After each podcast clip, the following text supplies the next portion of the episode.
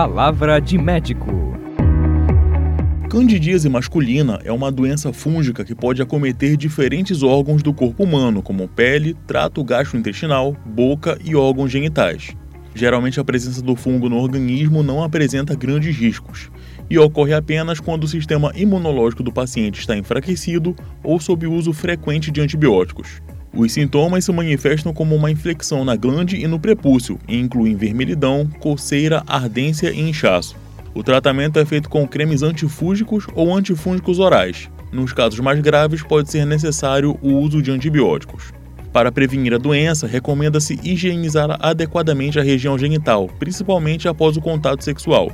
Para pessoas com predisposição genética, é importante levar um estilo de vida menos estressante e estar atento ao consumo excessivo de açúcar e carboidratos. Sindicato dos Médicos do Pará e você, conectados com a saúde.